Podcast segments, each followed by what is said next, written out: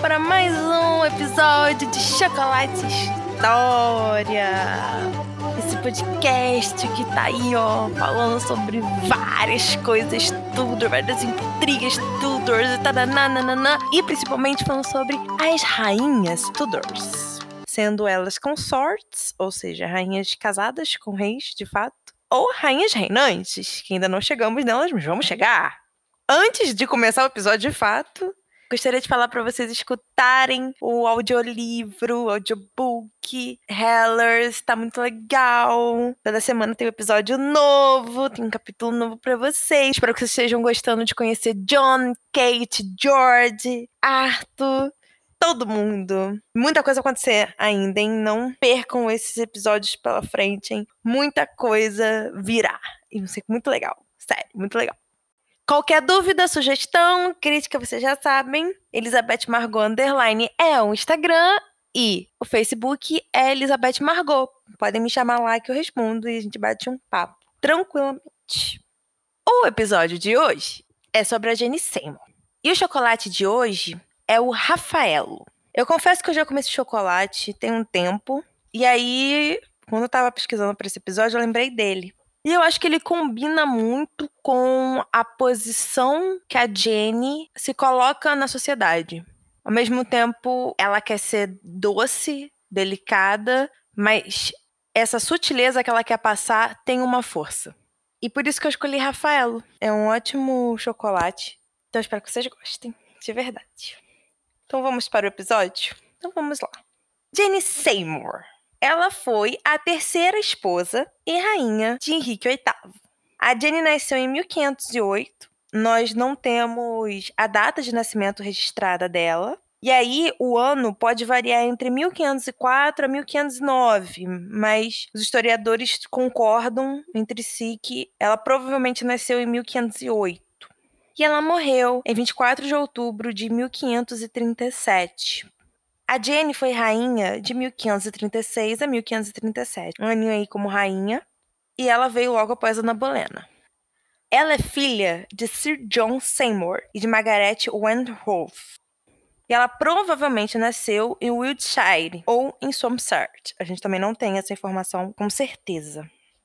A Jenny, ela era prima de quinto grau do Henrique VIII, porque o avô materno dela era descendente de um dos filhos de Eduardo III. Ou seja, o Henrique descendia também de um ramo de Eduardo III e ela descendia de outro ramo de filho de Eduardo III. Então eles eram primos de quinto grau.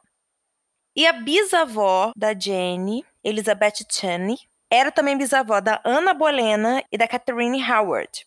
Você fala, nossa senhora, então elas eram primas. Na real, não e sim, eram primas distantes. Mas é porque essa bisavó em comum ela teve dois casamentos. Então, em um casamento, acabou gerando um ramo.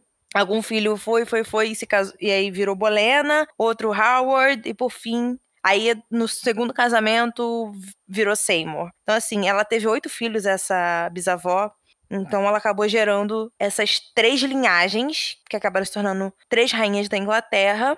E foi aquilo que eu falei, e é aquilo que eu acho que vocês estão percebendo ao longo dos episódios, principalmente das rainhas, que a corte, né, a nobreza, ela é muito restrita em sua convivência. Então, assim, é muito comum você ver fulano que é primo de ciclano que casou com um terciano que também é primo. Então, assim, famílias se entrelaçam no geral, né, de forma inconsciente e de forma consciente. E aconteceu aqui, nesse caso, essas três rainhas tendo uma bisavó em comum. A Jenny, ela não teve uma educação voltada para as letras, para os estudos em geral conhecimento, como a Catarina de Aragão e a Ana Bolena tiveram, por exemplo. A educação da Jenny, ela foi muito baseada nos deveres femininos da época. E quais eram os deveres femininos da época? Bordar, cuidar da casa, ser uma linda dama, todas essas questões que a mulher deveria ser por natureza. E elas eram educadas para tal.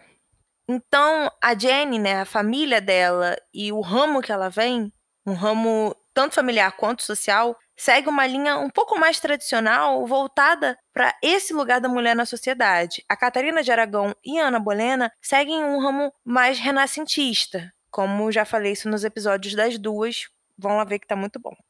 A Jenny, ela foi tanto dama da Catarina de Aragão quanto dama da Ana, né, dama de companhia.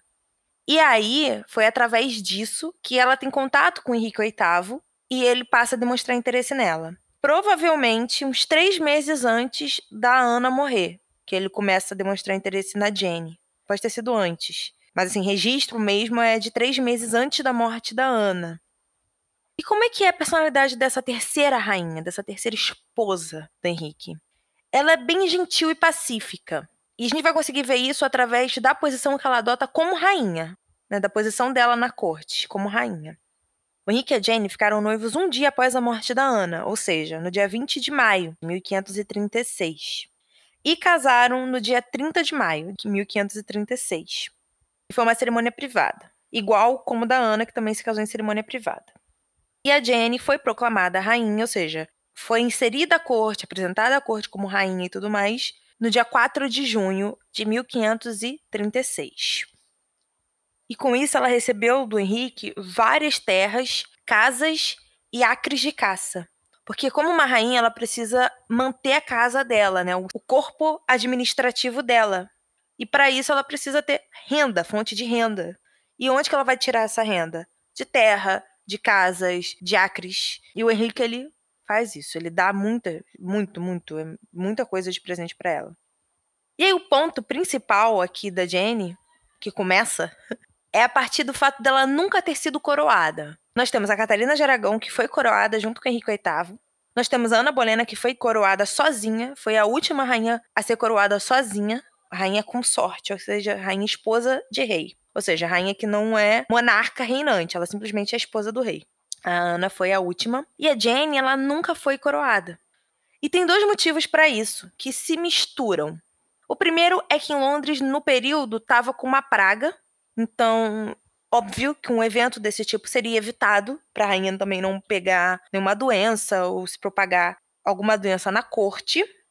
E o segundo, e talvez mais importante, é o fato de que agora o Henrique, depois de ter passado por dois casamentos, sendo um divórcio e o segundo execução, ele queria a prova de que ela lhe daria a parte dela no acordo. E qual era a parte dela no acordo, ou seja, no casamento? Era o herdeiro, era o menino, que ele tanto esperava, o príncipe.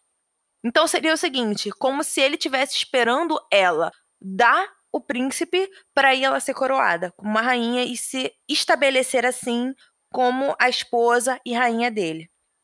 E como é que vai ser essa Jenny rainha na corte de Henrique VIII? Ela vai ser uma mulher formal, restrita, conservadora.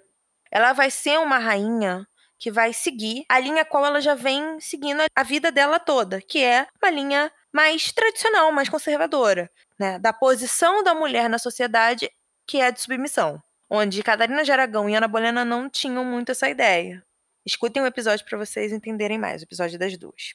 E também, gente, a gente tem que entender que a Jane vem de um exemplo muito extremo de independência de uma rainha, que foi Ana Bolena, de uma rainha para frente, de uma rainha renascentista, que acabou sendo o quê? A execução. Então, aquele tipo de abordagem de rainha não deu certo. Então, é óbvio que ela também não iria seguir aquele tipo de, de abordagem. Ela não seguiria os passos da Ana Bolena, por exemplo. Então, isso já era motivo suficiente para ela ir para outra vertente, ou seja, uma vertente mais conservadora.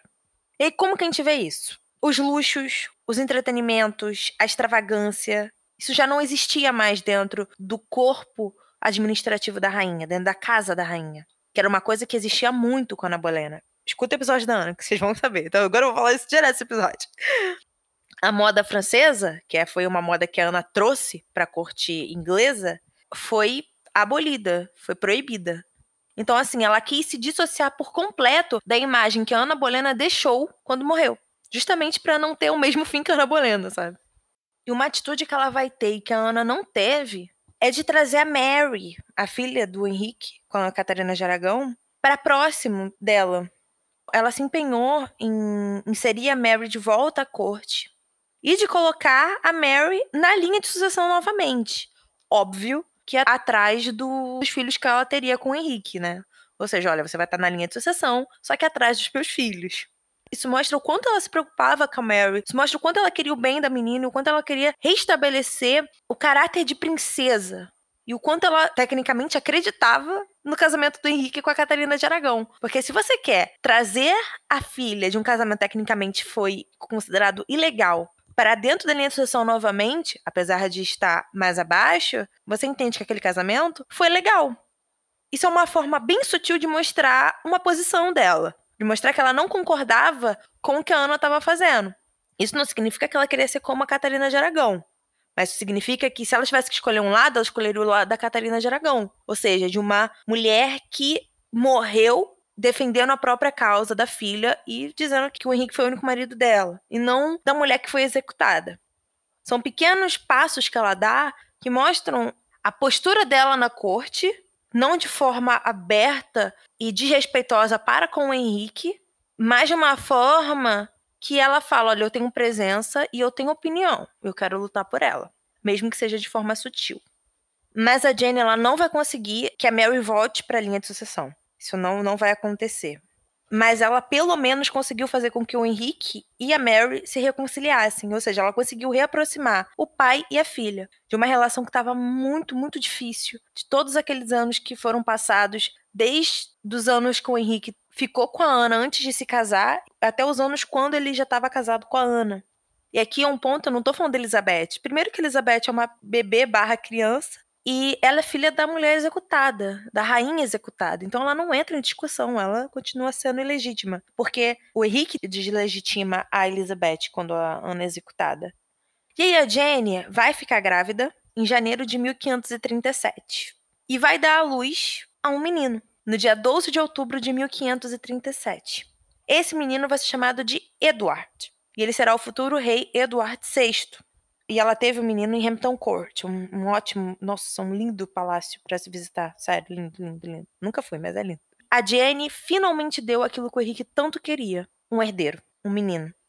E o Henrique se fez. Então, a, a partir daí, ela foi elevada a uma posição que ela nunca mais perderia, viva ou morta. Ela era mãe, do herdeiro dele, a mãe do príncipe dele. Ela conseguiu dar aquilo que ele tanto queria, que era um menino. Ou seja, como se ela fosse a melhor das esposas. E o parto dela foi muito difícil. Ela ficou dois dias e três noites em trabalho de parto. Provavelmente porque o bebê, né, o Edward, não devia estar em posição correta. Naquela época não, não tinha uma cesariana, né? Enfim. Era na base da força mesmo, faz força, faz força, até a criança sair. E ela morreu no dia 24 de outubro. Aí entra-se em discussão. Pode ter sido por causa de placenta retida, ou seja, a placenta não saiu toda e aí isso infeccionou e a matou, ou por febre purpural, que era o mais comum de matar mulheres pós-parto naquela época. E a Jenny vai ser enterrada no dia 12 de novembro, na Capela de São Jorge, em Windsor. E a Mary, por exemplo, vai estar no cortejo fúnebre da Jenny. E ela vai ser a única esposa do Henrique, a única rainha do Henrique VIII a ter um funeral de rainha, a morrer como uma rainha. E o Henrique vai vestir preto por três meses. E depois ele vai demorar dois anos para voltar a se casar. Ou seja, ele de fato ficou de luto, ele de fato sentiu a perda. E ele vai engordar muito. Ele já estava num processo muito ruim de saúde, por causa da ferida que ele teve injustas e tudo mais. Mas aí, eh, depois disso, ele vai começar a piorar mais. Ele vai desenvolver gota, diabetes. E é aquilo, né? Ela provavelmente foi a rainha e esposa preferida do Henrique. Mas a gente pode afirmar essa afirmação? não. Porque a gente não tá dentro da cabeça do Henrique, a gente não tá dentro dos sentimentos dele. Porém, ela foi a que conseguiu dar o que ele tanto queria. Então, só pelo fato dela ter sido a pessoa que fez isso, já coloca numa posição de adoração tão profunda perante Henrique, que mesmo ele amando mais outra, ela poderia ultrapassar só pelo fato dela ter dado um menino para ele. Ela foi rainha por muito pouco tempo. Então, assim, as questões dela na corte, tanto a posição quanto como ela iria desenvolver a própria personalidade dela na corte, ficaram muito incompletas porque ela teve uma morte muito prematura. E aí, por fim, quando Henrique VIII morre, lá em 1547, ele vai ser enterrado ao lado dela, lá na Capela de São Jorge, em Windsor. E isso foi um pedido dele. Ele pediu para ser enterrado ao lado dela. Então, assim, não tem tanta coisa para falar da Jane, justamente por ela ter sido rainha por muito pouco tempo. Mas a gente tem ideia e noção de que o fruto dela, que é o futuro rei Eduardo VI, vai gerar. Né? Um dia vou fazer um podcast sobre ele, que é bem interessante. E de que ele é o menino do Henrique. Que o resto pro Henrique foi lucro, ou seja, as outras três esposas dele foi lucro. Não foi uma busca incansável por um menino porque ele já agora já tinha um menino e tinha duas meninas, querendo ou não. Apesar de não estarem na linha de sucessão. A Elizabeth e a Mary não estão na linha de sucessão. Não agora, né? Pelo menos. Só o Eduardo que vai estar. Então é isso. Gente, eu espero que vocês tenham gostado. Foi um episódio bem mais rápido. Realmente não tinha muita coisa da Jane. Qualquer dúvida, qualquer questão, falem comigo, tá? Pelo Instagram, Elizabeth Margot Underline, ou pelo Facebook, Elizabeth Margot. Escutem Hellers, tá muito legal. E é isso. Um grande beijo, fiquem com Deus e